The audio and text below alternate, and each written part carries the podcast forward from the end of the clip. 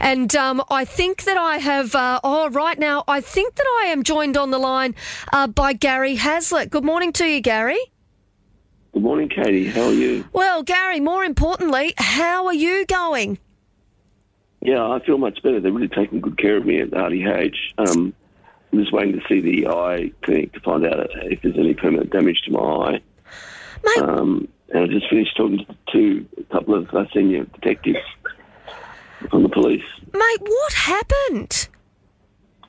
Oh, my wife was on a shopping trip and I went to pick her up at Woolworths. Some kids came out and were giving a bit of cheek. I didn't know at the time that earlier they'd been harassing her. And then as I drove off, they were kicking the car.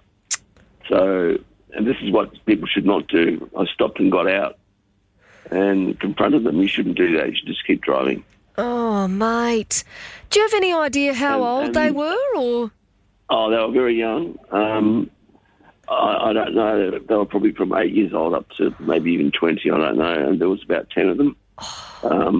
A large guy ran from behind me and came. I didn't see him coming. I didn't see him at all. He hit me in the right eye socket and cheek. And next thing was blood everywhere. And they grabbed my bag and left the scene.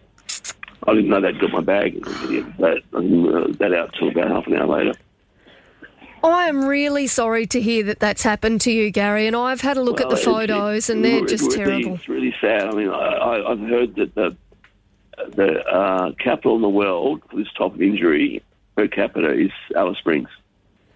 They're experts at fixing up scapular injuries there. And it seems that Darwin is now becoming, it's following on it. Darwin's becoming more Alice Springs every day. Gary, I understand you said that the police have been to see you today. I understand from your post on Facebook that they were there very quickly to assist you. There was an officer there in how long did it take? Minutes. Yeah. There was a guy there, and I was I asked him later, how come he's on his own? Apparently he was a canine officer.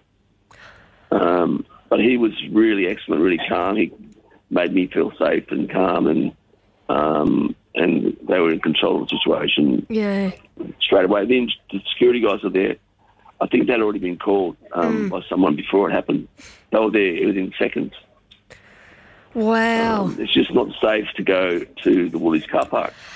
Can you tell me what time of the day? So this was after 5 o'clock in the afternoon.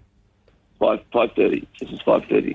5:30 in the afternoon. Mate, like I said, I'm so sorry to hear that this has happened to you. To see those photos, it's really mortifying to see that has happened. It seems that this is happening to ordinary people all the time. I went to the pharmacy on the way there. Yeah. And I met this guy and we started talking and he's been in Darwin his whole life. He's 70. Yep. And he was telling me how bad it was and, watch out up there, and told me we talked about the Casboys and the KGB and not ever thinking that this was going to happen within half an hour to me. I left the pharmacy at next to the post office and drove over to pick up my wife, and that's where it happened, just like that, We're just walking around and anything can happen. Yeah. I don't know if you remember last year, a woman had to go at my car with a chain and a padlock in Palmerston. Wow. And did $28,000 damage to my car at McDonald's. And she spent, I think, a couple of weeks in remand and then was on a good behaviour bond.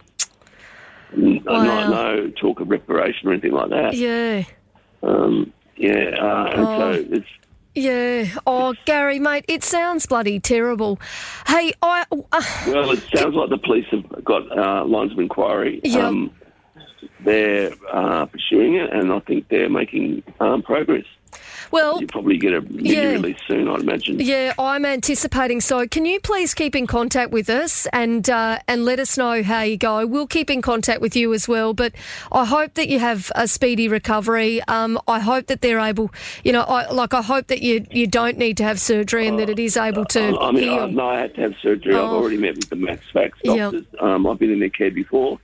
I was under their team 6 years ago when I had stage 4 cancer, and the treatment here completely cured me. Yep. I am confident that we have very good treatment here in Darwin. I think people don't realise that the waiting lines have got longer down south and longer, and that actually our treatment's improved, and we're probably getting, you know, very good service here. Mm.